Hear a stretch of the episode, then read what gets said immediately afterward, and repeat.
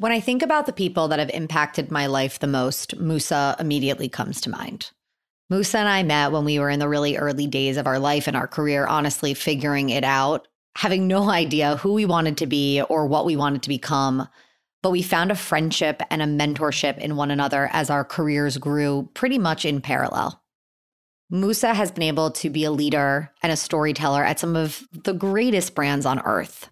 From leading social media at Burberry during the social revolution to being the first ever director of social media at Nike, to then going on to lead marketing functions at Apple, Ford, and most recently, Airbnb experiences. He is really one of the greatest marketers of our time. And yet, he's also the kindest, most humble person that I know and takes his ability to both storytell and teach to his work every day.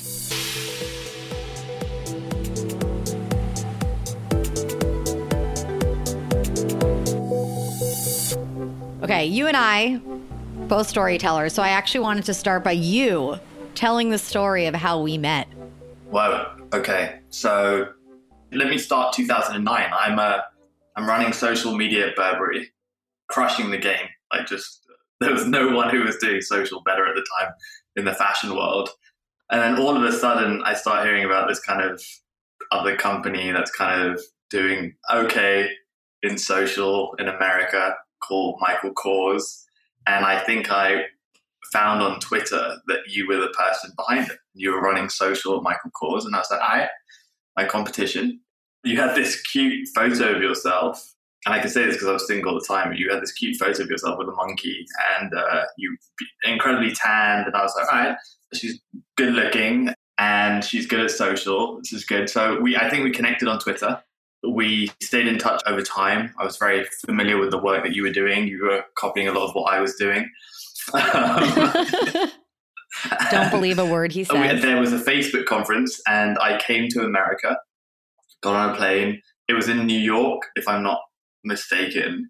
And I'm at this Facebook conference, and I knew you were going to be there. So, in the back of my mind, there was a moment where I was like, all right, cool, I'll finally meet Farryn.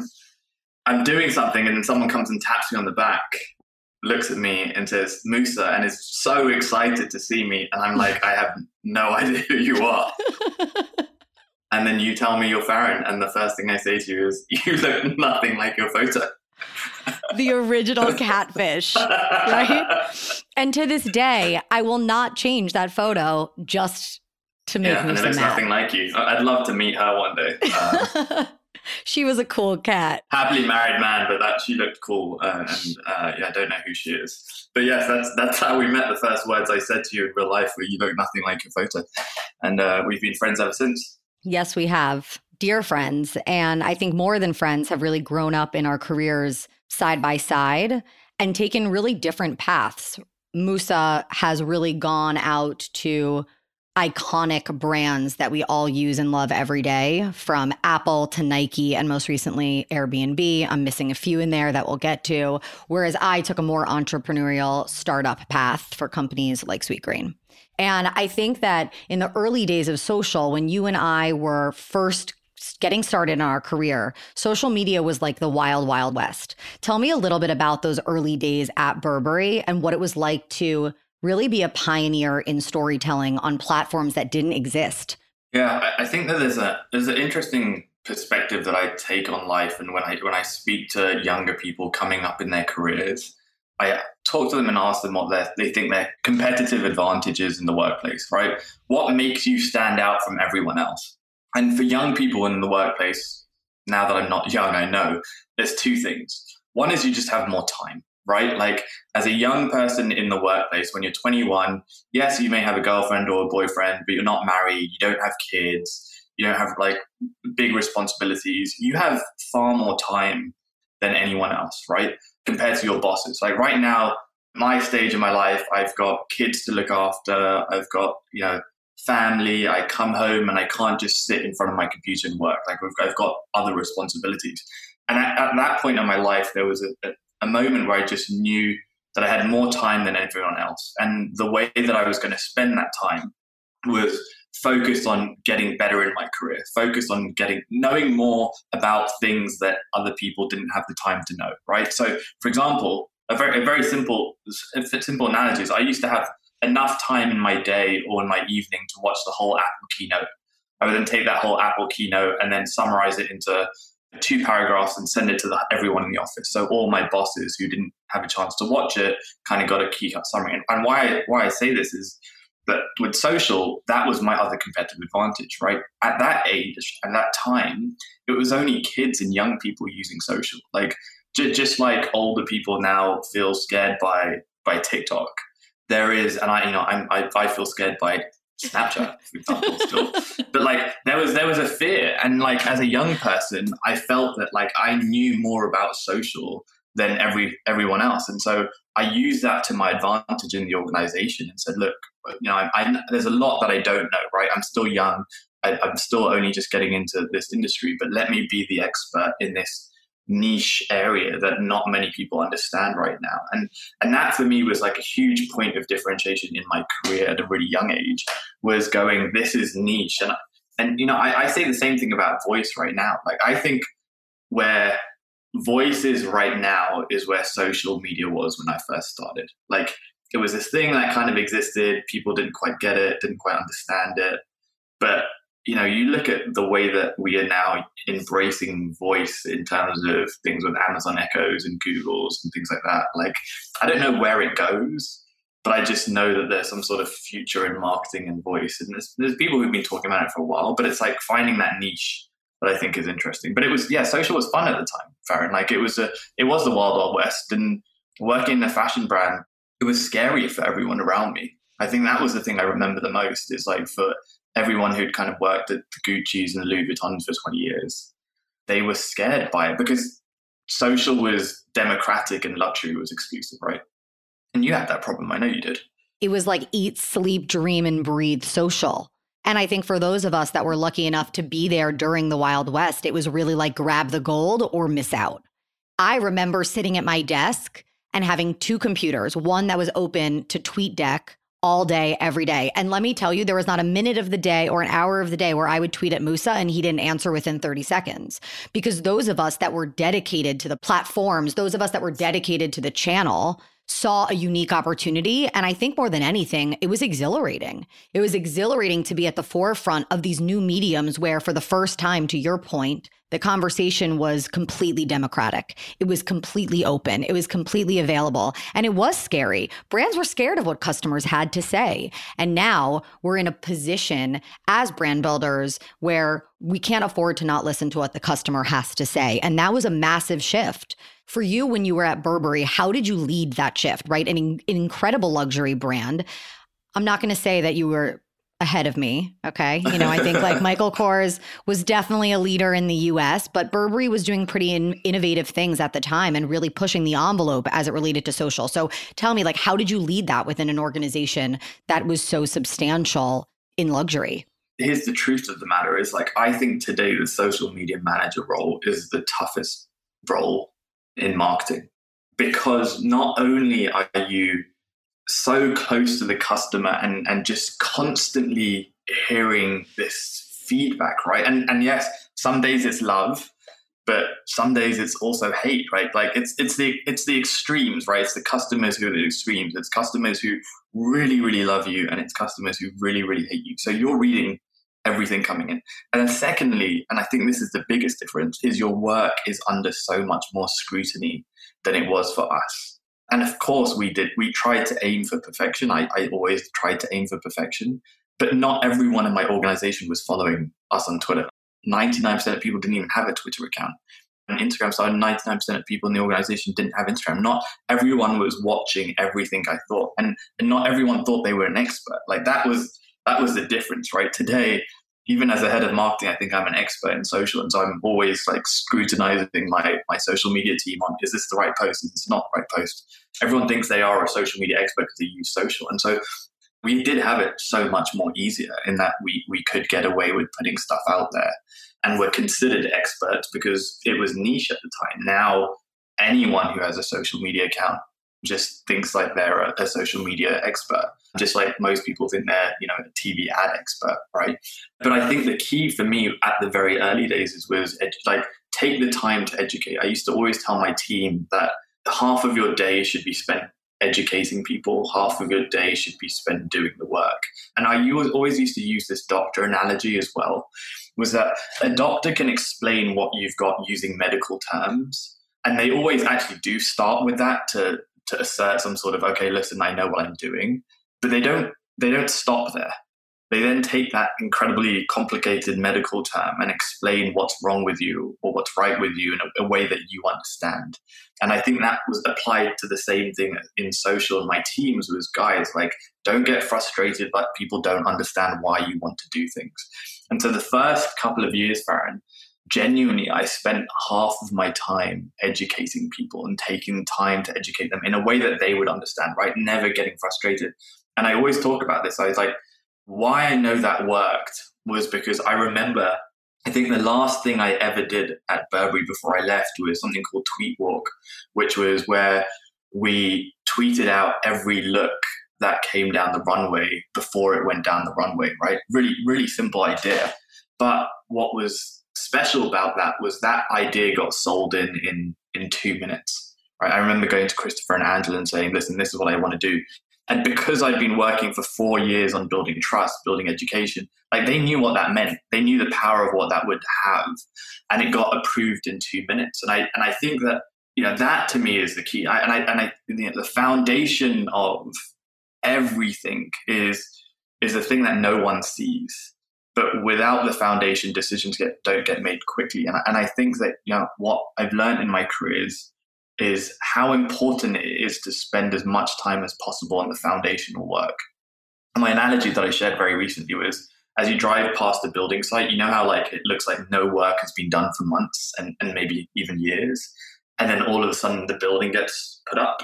In the best brands in the world, their foundations are so strong. The Nikes, the Apples, the Burberrys of the world, their foundations are so strong that the reason they can move quickly is because they have a foundation in place already. They know what they stand for. They know what's important to them. They know uh, the kind of um, customers they have. They know all that work, right? And and this is the thing is like you know you'll know this as, as, as now you've opened your agency. People want to get to the work straight away. They go, hey Farryn, I need a, an ad campaign or I need a design, but they're not they're not willing to do that. Well, actually, let's take three weeks or a month to understand what it is we stand for, understand who our customer is, understand what segment of the market we're going after, understanding like the pricing. And I think people forget about that piece of marketing. And for me, that foundation is is so critical to be able to move faster later on. And we forget that. And so, you know, I, I know I rambled on a tiny bit, but that, that was that was for me the the crux and the beauty of like what worked at, at Burberry was getting the foundation right. And it's something that obviously Andrew and Chris had been working on for many years prior but I just got to jump on it and hijack it. I think incredible leaders that have experience know the importance of a foundation. We talk about this all the time in brand. The importance and need for a brand strategy often goes overlooked because it doesn't always feel productive. There's not a direct correlation to ROI. And so I think sometimes, both in our personal and in our professional life, we forget to take a step back and say, what am I really trying to accomplish? And through the lens of to who? Who am I as a business? Like Burberry is such a clearly defined brand with such incredible leaders that it has such a pin. It is so sharp, it's like a pin. And so I think that, to your point, gave you the ability to then build trust, create influence, really study your channels, which I think what you're saying here is regardless of the wild, wild west that you are currently living in, there is opportunity everywhere. What was unique about the opportunity that you and I had in social in the early 2000s was that with effort, right, with this approach of being curious and being experimental, you could actually really win. But it wasn't without hard work. And I think to your point, there's a real misconception in the in the world, both as it relates, I think, to brand, but also to social, that it's easy. When in fact, there are so many layers to building a strong brand, and it starts with building a strong foundation. You know, you've actually crafted a very strong brand for yourself. I'd love for you to tell me a little bit about the intention behind it and what you think your brand represents. I hate questions like this because it, it, there's a side of me which is like, well, are you being deceptive to the world? Like, have you created a brand and therefore are you deceiving everyone into thinking you're something that you're not? And when people talk about personal branding, I, I feel like it's like a gloss over who I actually am. But the, the reality of it is, Fran, is it's taken me time to really think about what is important to me. It's a very, very simple question that I ask a lot of people, which is take this as an example, right? A client or your boss comes to you and says, Farryn, I want you to work on a project for this new brand. What's the first thing that you do? Research. Research and then a, a proposal, scope? right? A proposal? Yes a proposal, a plan. Like you put together a plan. I think this right? is going to be a trick question. Yes, I put together a proposal. you put, okay, I, I, put all the words into your mouth, but like you put together a proposal. That that is the first thing that you do is you put together a plan. But yet, no one takes the time to even like take five minutes with a, a blank piece of paper and write a plan for their life most 99% of people do not take a, minute to write a proposal. I, I've put together so many proposals and project plans for so many different things from shoes to cars to computers. But so many people have never done that for themselves. Like, and you don't, no one buys into a project without a plan. I'm not going to accept it. You know, I'm not going to say, yes, we should go ahead and do that project without a plan, but we don't do it for ourselves. And, and I think that it was only, it was not long ago, Farryn, that I started trying to write a plan for my life. And that wasn't like just what I was going to do, but like what I stood for and what was important to me and, and type of person that I wanted to be. And mentorship matters to me. Mentorship and education is really important to me. So there, therefore, I accelerate and lean into that right? I lean into that. I know it's a ever so it used to be a point of differentiation. Now I think a lot of people get into the space, which is good. But it, it used to be a point of differentiation for me, and, and I think it's just like just as you think about storytelling, what are your three bullet points in life that make you different from everyone else? And and I think knowing what those are uh, is is first of all very critical uh, and being able to tell your story in a way that makes it differentiated is important as well. And so when it comes to personal brand, I, I know who I am. Who are you?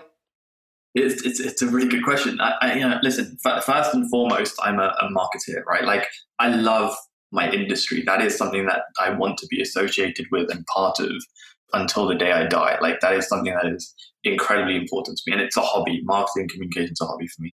I want to be recognized as, as a, a mentor or a, someone who is there willing to help young people. Like, that is very important. That to me is like my thing that I want to leave in the world is helping young people, but both in career decisions, both in life, both in guidance. And then the third one is is just to come across as someone who is kind and generous with my time and with who I am as a person. Like it's not much more different than that. And so those three things for me are the things that I want to come across in my social, but they are who I am as well, Farryn. I just lean into them slightly more than I would. You know, I, I love football, but it's not something I talk about on social media a lot.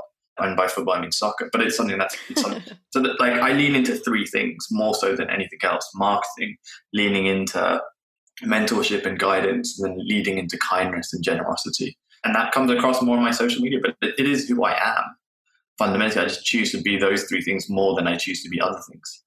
How has that strategy, and it is a strategy, and part of why I asked that question is I know your apprehension to this idea of a personal brand, and yet you have created one. I would say, without blowing smoke and blowing up your head, that you're one of the best, most well known, most sought after marketers in the country. You're incredibly innovative, you're incredibly smart. You've gone from leading social media at Burberry to Nike to Apple to Ford to most recently Airbnb. And there is a strategy in some capacity behind the jobs that you have taken. So, how has your story helped to create your path, right? Or how has your path helped to create the story? How much of it was looking at it through a filter that you just kind of walked us through? Yeah, I mean, it, it, this is where it gets this is where it gets tricky right now because you've caught me at a time in my life where I'm very reflective. I'm not going to lie. That by by working at those companies and, and, the fact that you've repeated them twice now, just getting under your skin. Well, my yeah, because my identity now is more associated with the companies I worked at. So even as I think about what's next, I'm like, oh shit, I can't work, go work at a company that no one's heard of because that's not what I do. But like, I offered him a job at Fahrenheit. He said no.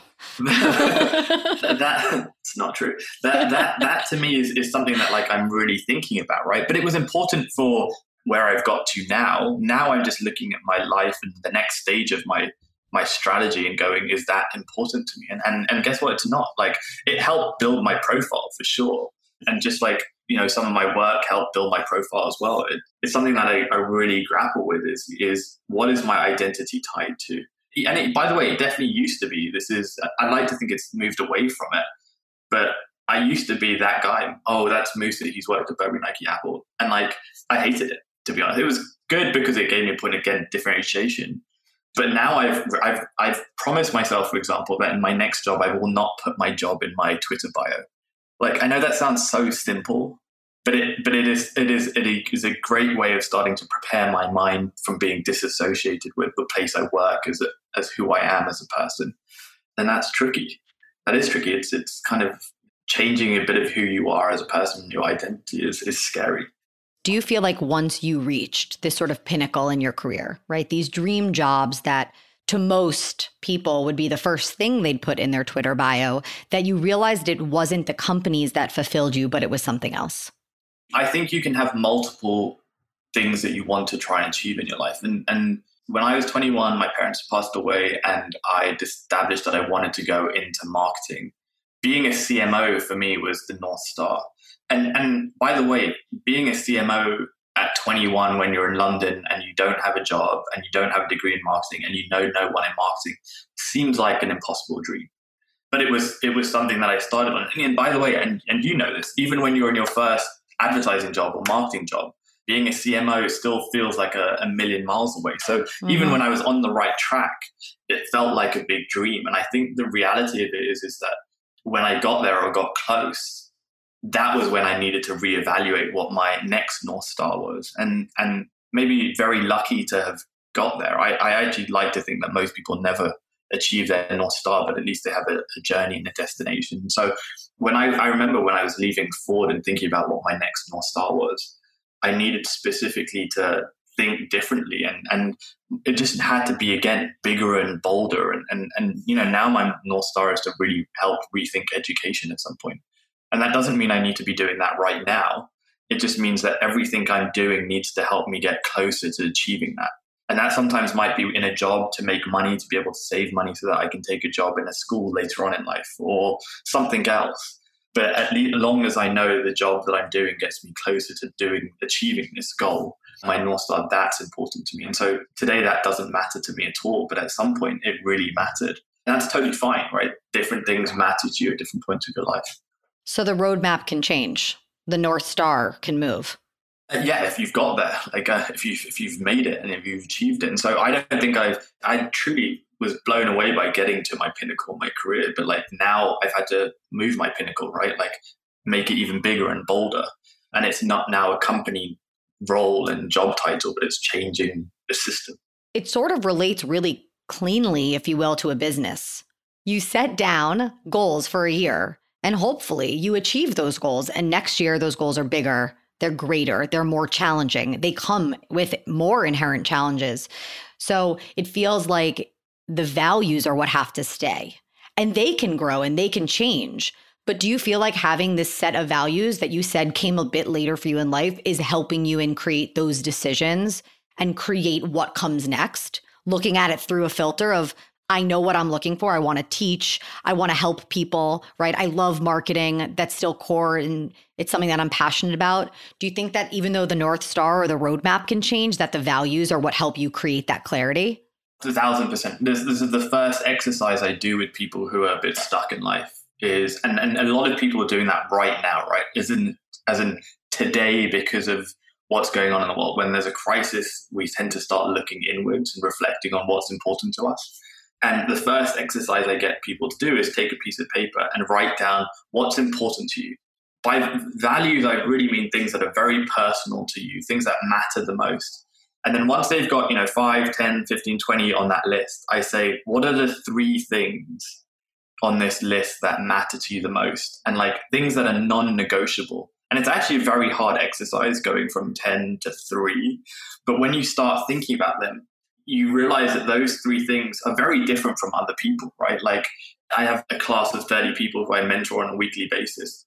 And we did this exercise and everyone went through their three things that were important to them. And it was interesting that, you know, some some people really valued loyalty. Like loyalty was more important to them than anything else. For some people it was the environment that mattered to them more than anything else. And so this exercise of getting to your three values then helps you make decisions better. And I and I think honestly the whole everything that we should be doing right now is help helping us mitigate options. The problem is that we have too many options in the world. So when you're a company, you've got too many options. Every ideas, there's no lack of ideas in a company, right? Like people always reach out to me and go, I've got this great idea. Yes, we've thought about that idea 10 times over. We just either don't have the money to do it or we've got 50 other ideas that are more important. The same thing applies to life. We have so many choices. Today, Farryn, if you really wanted tomorrow, you could go and run a bar in Bali. If you really wanted tomorrow, you could leave your job, go and live in Italy and teach people how to make pasta. Like, and I think the problem is we've got so much choice that how do you mitigate that? It's, it's like dating in New York, right? You've got so much choice that no one is in a relationship because there's just too much choice. How do you get that choice down where you start thinking about the things that are totally non negotiable to you, things that matter? So, oh, I need to be on the East Coast because that's where my family is. Cool, right? I've just knocked out half the world, half the jobs in the world have gone. I need to be earning between this much and this much. I need to be in a job that is working alongside alongside someone who can teach me. I need to be working in this industry. And then you start missing, and then all of a sudden your choices become much, much smaller. And then you go, okay, this is an easier decision to make. A process of elimination. And what's interesting is really you used that process of elimination, if you will, at every one of your brands that you've worked for. Maybe give me an example of a time where you felt like you had such a clear strategy, you understood the non negotiables, and you were able to come up with a campaign or a project or an idea for a business that was so rooted in that clarity that it couldn't really have been done by anybody else. The answer is not that strategy. And by the way, this is not this is not a, a me thing. This is very well documented. So I'm stealing someone else's idea, but it's true. The strategy doesn't help you with what to do it helps you decide what not to do.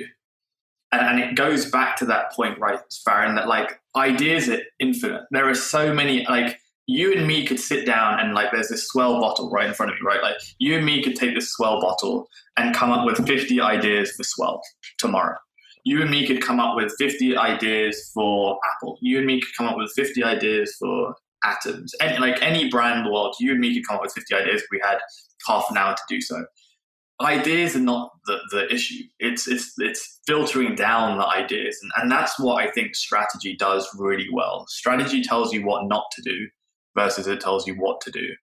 I, I think that is it. There are endless number of examples that I could give you where strategy has prevented me from doing something, be it, you know, taking a, a, a, clothes company and putting it into a certain shop or, or working with a partner, right? Like, you know, a lot of people reached out to us when we were doing Airbnb experiences and wanted to partner with us. And it was very clear that this partner wasn't aligned to our strategy. So it was easy to say no to. And, and, and I think that is, is the key. I, I know I'm not giving you a specific example, but it, it's helped me say no to more things than ever before. And by the way, actually, more importantly, as someone junior in an organization, it's helped me say no to people who are more senior who've told me to do stuff that I didn't believe in.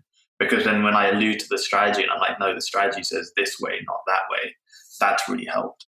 For those out there who are looking to say no more in their personal life or in their business, who maybe don't feel like they have the clarity right now of their strategy, what advice would you give them?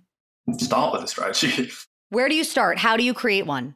So you start with a blank piece of paper, turn off everything around you, maybe even leave the space that you're in right now. Start with a blank piece of paper. And the first thing I would tell you to do is, is, is what are your values, right? So do the exercise of these are 10 things that are important to me, right? And then I'm going to now cut those 10 things down to three things. Like that is number one. What is what is important to me in terms of what my my values are? Secondly, what are the things that are non-negotiable? In terms of the life and the quality of life you want to live. I need to be in this location. I need to be earning this kind of money. I need to be in this kind of job.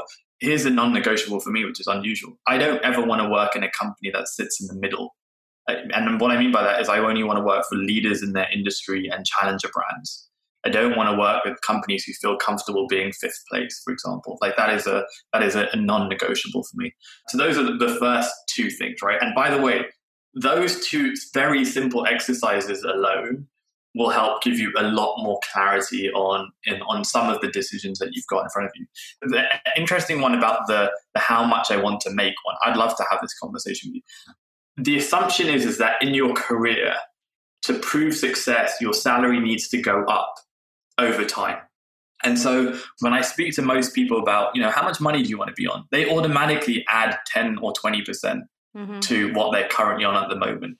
Whereas the reality of it is if you first of all think about actually how much money you need in your life, and I'm not saying you need to strive for that, but just be clear on how much money you need in your life and then how much money you want. You'll notice that there's actually a huge, well, sometimes if you're privileged enough, there is a discrepancy, right? Particularly if you're in the corporate world and you've got a good job, there tends to be a discrepancy. And so this idea of like when I and and you I know you have examples of this. When I moved to to Burberry, I took a pay cut from my advertising career. When I moved to Airbnb, I took a pay pay cut.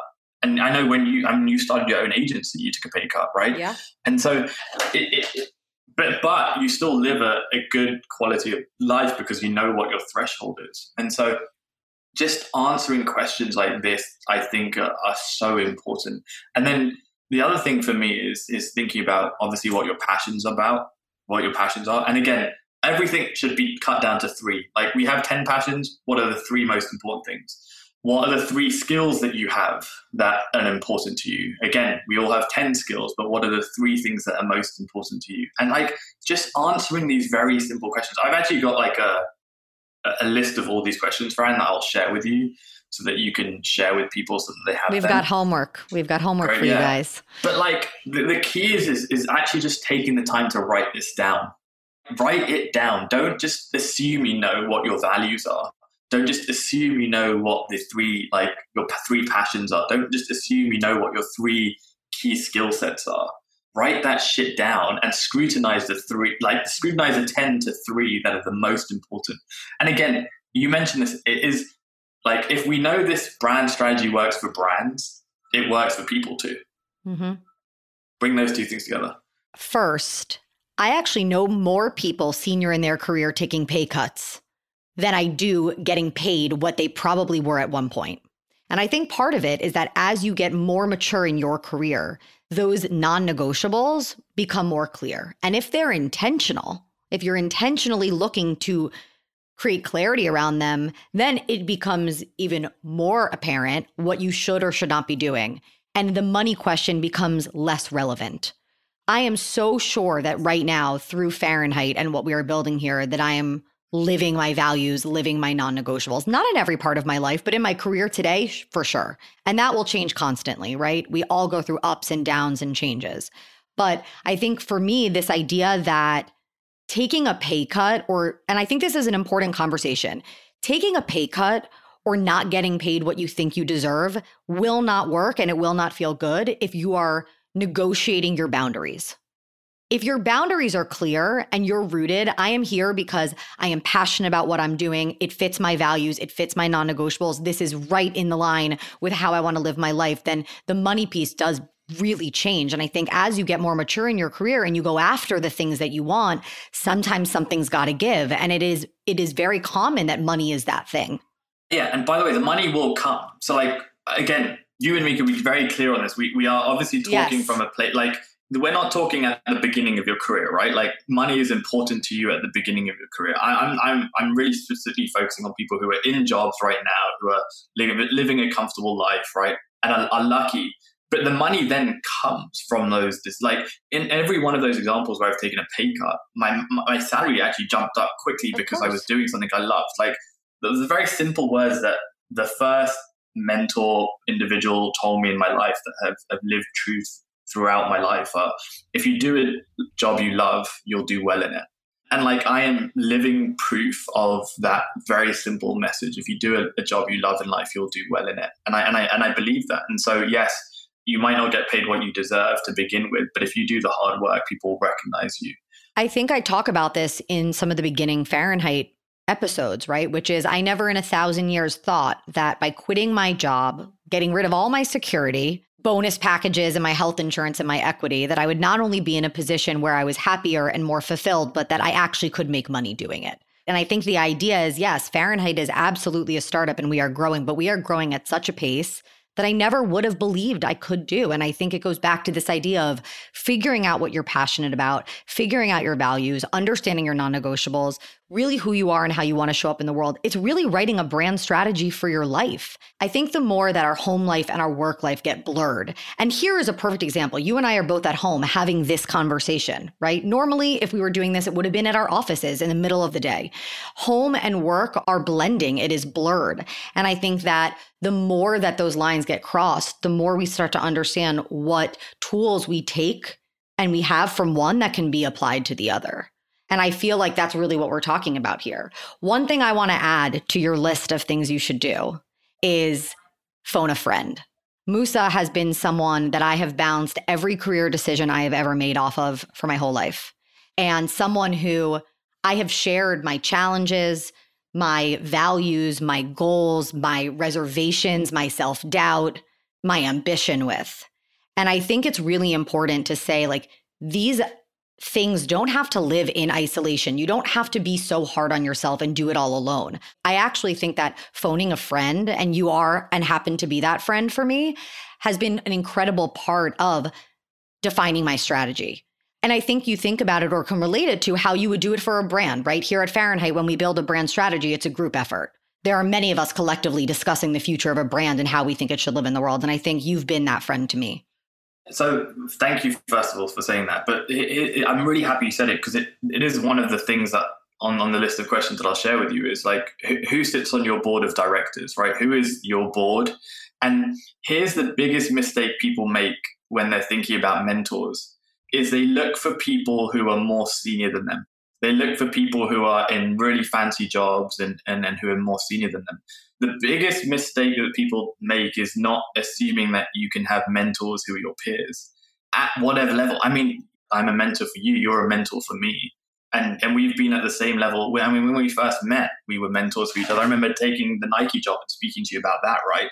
Like, and that, and we were we were junior at the time, and and kind of rising up the ranks. And so it, it is interesting for people to see that like your mentors can be people who are your peers, uh, and they don't always need to be people who are more senior than you. I'm actually finding a lot of excitement in mentorship at the moment because and I and I hate to call them mentees and mentors because I'm I now with the, the 30 people I mentor, so many of them actually mentor me back.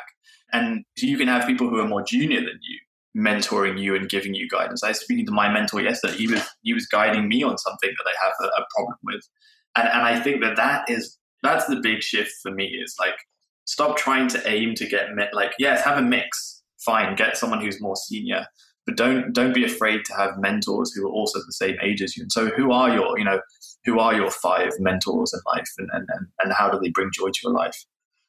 So you develop this strategy or this clarity on what matters to you most, on what you really want to accomplish, what are your non negotiables. So then what comes next? How do you stand out? For someone out there who's really looking to make waves, who's really looking to go big, what do they do? Just like if you were a brand, I think there's four things that you you would talk about, right? Your, what are your brand pillars? So, number one, what are the key elements of your personality? Number two, write a mission statement. What is the mission statement, the thing that you want to achieve in your life? Again, a brand has a mission statement. Why don't you have a mission statement? Number three, what are your points of differentiation?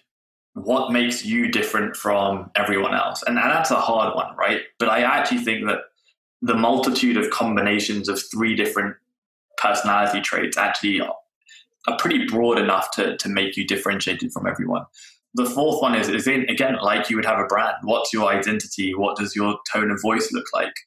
It's so funny. I think a lot of this comes to me naturally, but you know, I wear a navy blue Everlane t-shirt every single day of my life. And that, that wasn't intentionally a brand play to begin with. But guess what? It, it actually makes me blend in, to be brutally honest. But like I've, I've spoken to people. There's, there's someone who I, I speak on Zoom all the time and she's always wearing leopard skin. Even when we're in like a, one of those Zoom chats with 30 people, she always stands out and that's becoming her brand. Like good for like that's a point of differentiation. Like i remember her often more than i remember anyone else in the room.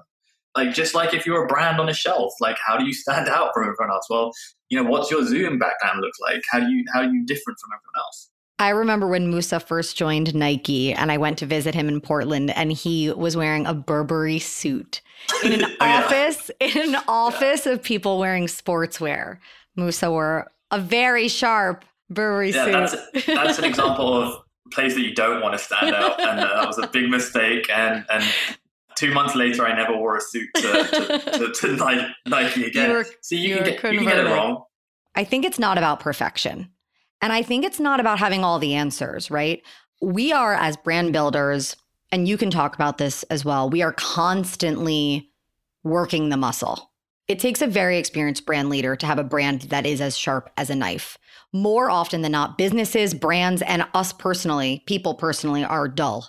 It's hard to have clarity all the time. And again, I talked about this earlier, but Sometimes you have clarity in one piece or part of your life, and the other is a bit blurry, or something gets thrown at you that you didn't anticipate, like Michael Kors being your key competitor, right? Like things change, the landscape changes, and so you have to evolve and adapt. So, how do you evolve? How do you adapt? And how do you do it, but at the same time stay true to who you really are? Yeah, I think it's, it's it's coming back to these questions on a regular basis. I mean, mm-hmm. again, not you know, value, your values probably shouldn't change every week. But the questions, the, the, the, coming back to this piece of paper, you should come back to this piece of paper when you're feeling stuck. You should come back to this piece of paper every month and go, Am I staying true to this? Uh, oh shit, like I said that this matters to me and I'm, it's ab- totally absent from my life. I'm not doing this one thing. And so, just like anyone else would keep you accountable, I think you got to keep other people. I think you got to keep yourself accountable as well, Farryn. And and you know, it happens to me all the time. Like there's moments where I'm like, I feel stuck in the mud, and I just go back and look at that piece of paper, and I'm reminded of the things that matter to me and, and, and what's important to me. And so it is honestly, it's again the same in work, right? You you feel a bit stuck. Any lots, I've been in lots of companies where they they say, all right, we're going to go back to our our origins, why we started as a company, what like mattered to us. Like a lot of companies that are going through transitions or get old and stodgy is because they they they move away from their core and what they know best. And again, perfect example at Burberry. It was like let's go back to the trench coat as our core item, and that was where we were going to focus on innovation. Let's go back to being a British brand about protecting people from the elements. And and I've and I've seen it happen over and over again where companies go right. We're going to go focus back on our core, and, and all they're doing, Farryn, is going back to that piece of paper. Right? It was it was Angela basically that found a a old school like book about Burberry from like the 19 however uh, early Burberry days, right, in early 1900s.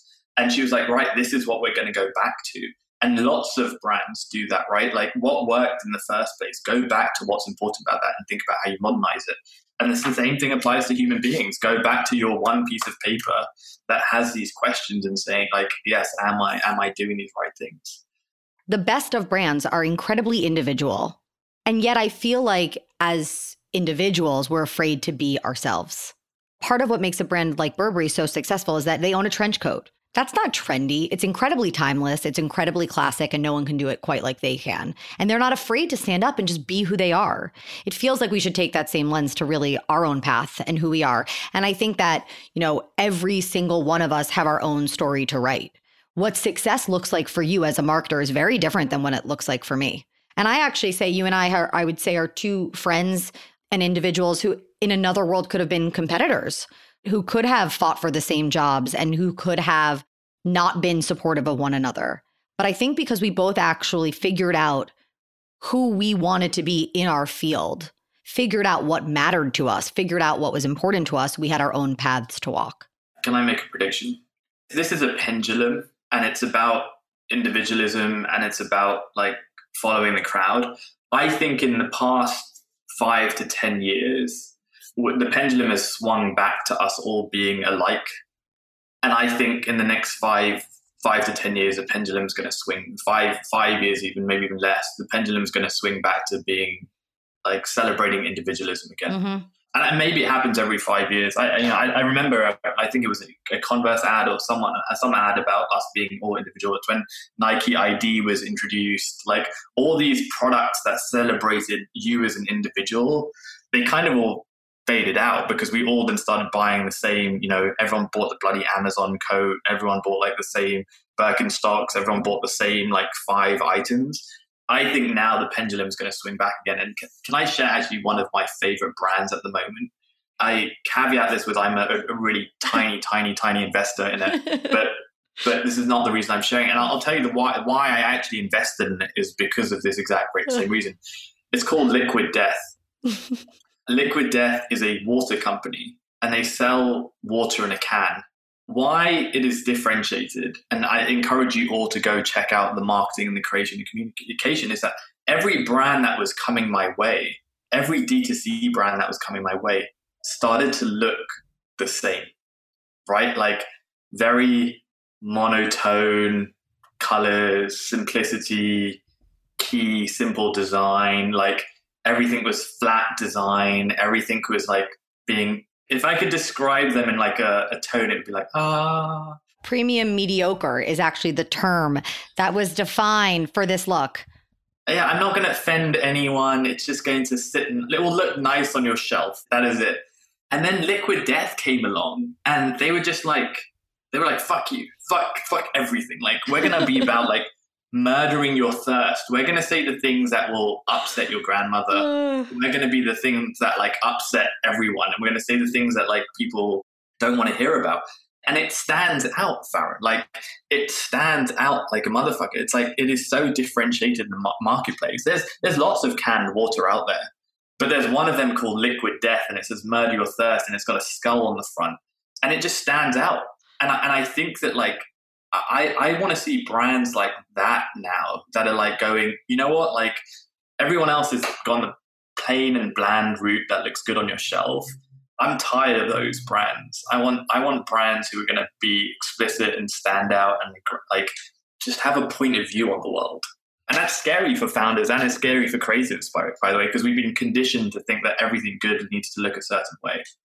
It's also scary for us as humans right? What we're really challenging here is to say, like, stand up and be yourself. Stand up and have your own point of view. Don't be afraid to ruffle some feathers. Don't be afraid to have some people not like you, right? Like, I really think that there has been this real shift and that we're seeing it more and more of saying actually there's a unique place and path for for everyone. And there's enough space out in the world for a lot of brands to coexist. So figure out who you want to talk to, both professionally and personally right? Like for me, getting over this idea that everyone had to like me was definitely a challenge in my life, right? Like, and I think as a marketer, it's never been a challenge. As a marketer, you have to have so much conviction. I used to say I'm like the Great Wall of China at Michael Kors. Like, come at me and try to tell me that that is on brand. I would know with my heart and with my soul what was right or not right for that company. And that's the really strong that's a really important role that a marketer plays, that a brand builder plays. Imagine if we took that same conviction to our own lives. Things wouldn't happen as naturally, I think. Things would ha- things wouldn't happen as accidentally. They would happen more naturally because we're saying this is who I am. I'm not afraid to show up in the world.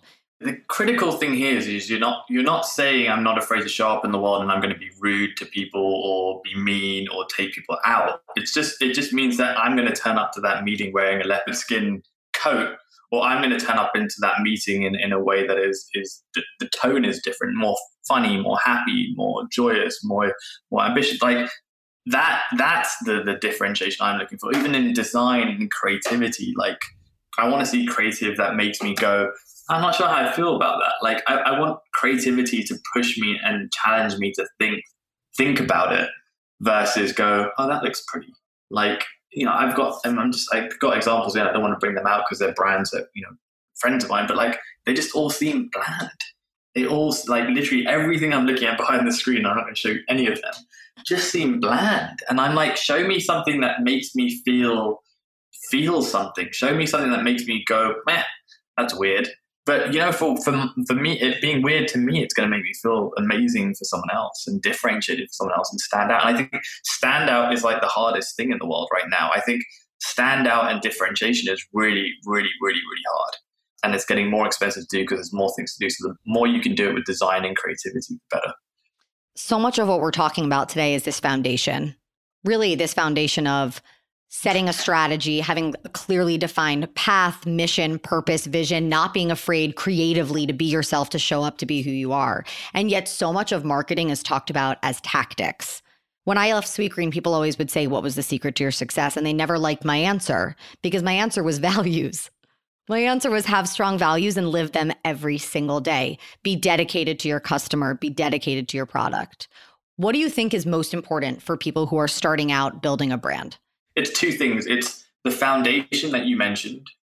Number one, right? Get like understand who you are and what you stand for, and have a point of view. It, everyone might not agree with that, but you have a point of view on what's important to you in the world, and don't falter from that. Like stay that path. Actually, I've got three. The second is is is obviously know your customer, right?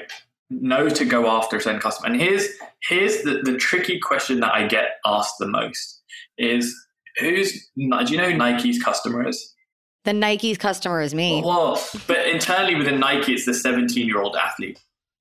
Everything is created for this 17 year old athlete.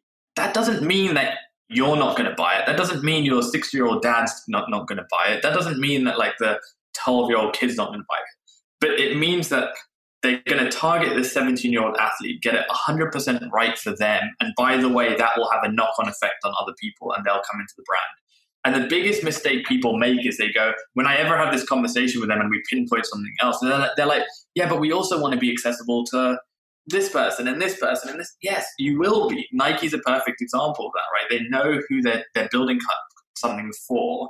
And by the way, other people will buy into that vision too. But they have a very convenient point of view.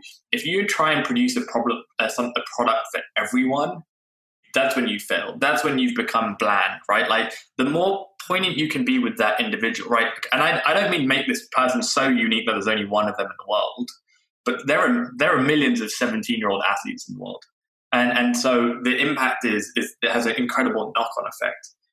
Think about who your audience is and, and try and pinpoint them and focus them. Saying my audience is a, a 21 to 35 year old male or female who lives in a city, that is the most generic boring thing that you could say about someone. I don't even know. Like there's a thousand people with there's millions and millions, and billions of people in that, and there's nothing unique about them. What is what is it that there's like specifically about that person? So that's the second thing. The third thing is this prototype quickly. Like that is the key. We have all been conditioned to build brands and to create experiences and to create products that are perfect before we let them go out. But first of all, A, you will never reach perfection Second of all, by the time that you've wasted all this time making something perfect, once you put it out in the world, you need to evolve and, and, and reinvent so quickly that you just spend so long inventing this one thing versus like people who are putting stuff out there quickly. Like, here's a perfect example. If I was starting a fashion brand tomorrow, Farryn, the first thing I would do is absolutely, you know, get like understand who I am, who my audience is. The first product I'd make is a simple t-shirt. And the first thing I would do, Farryn, is open an Instagram account and put that t-shirt on the Instagram account with a, a, little Shopify link on the Instagram account where you just buy, or maybe, or fuck that even, Venmo me. Venmo, if you want this t-shirt, Venmo me. We'll give everyone your what? Venmo. Here's my Venmo. Venmo me this t-shirt. Venmo, Venmo me this amount of money for this t-shirt. And by the way, very quickly will I learn two things. If if people even care about me producing a fashion brand and care about me producing a, a piece of clothing, right? Maybe no one buys it, in which case I go, okay, maybe fashion's not my thing.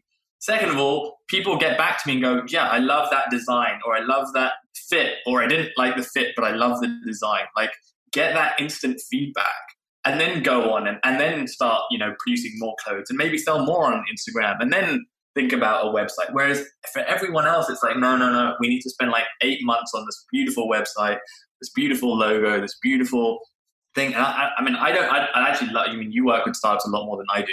I would love to hear your perspective on that. My, my take is like, uh, stop overthinking things. Get it out into the marketplace. Even if the marketplace is 10 people, 20 people, 30 people, 100 people, your neighborhood, and then build from there versus the other way around of like trying to go have a launch day in like six months' time where everything is just perfect. What I love about what you're saying is that there's this inherent fearlessness, this idea of don't be so afraid to just throw something against the wall and test and learn. But what I want to clarify is that you're not saying to do it without a strategy, right? That's a waste of time. What you're saying is get clear on who you are, get clear on what you want, get clear on what you're building, do it in a simple way that's not that hard. It's about really sitting down and spending the time, lock yourself in a room. Turn off your phone, create some clarity. And then from that place, from that place of conviction and authority, go run and don't waste your time perfecting it because you're going to do that on the fly. And I would agree with you. I think that the world moves too fast today. There have been so many brands that I've experienced working with where we spend so much time strategizing on a platform that by the time we launch that strategy, the platform has changed. Snapchat is a great example of that. This is something that I learned the hard way where Snapchat launched. I thought that I had to hire an expert in Snapchat by the time I hired this person to come to the company, the platform was a bit more irrelevant and it wasn't right. It had it had matured enough to know that it wasn't right for our audience. I think what you're saying and what is so interesting about this conversation is that you are someone who again comes from an incredible background and experience in marketing and the number one piece of advice you're giving to the people who are listening here today is the simplest of things. Just because they're simple doesn't mean they're easy. In fact, again, creating that clarity, creating that strategy is really challenging. It can be emotional, it can be draining, it can be frustrating. There are pieces of my life I'm still trying to figure out. But what I have learned is the power of creating clarity in certain areas. And so now I'm motivated to do it in others. And I think you said before it comes easy to you. I think partially that's because you build brands, right? So for those of us who are in this industry, right? Part of this conversation is us taking what we've learned and what works for businesses and say, how can you apply this to your everyday life? Mic drop. Yeah, I listen. He I, never I, agrees with yeah. anything I have to say. So you I know, know. he's I being nice hardly to do. I, Yeah. I hardly do. But yeah, but you're absolutely right. Like, but some things are simple. Like some things are some some things are simple. Some things are overcomplicated. You're right. The, it goes back to the thing I said at the very beginning.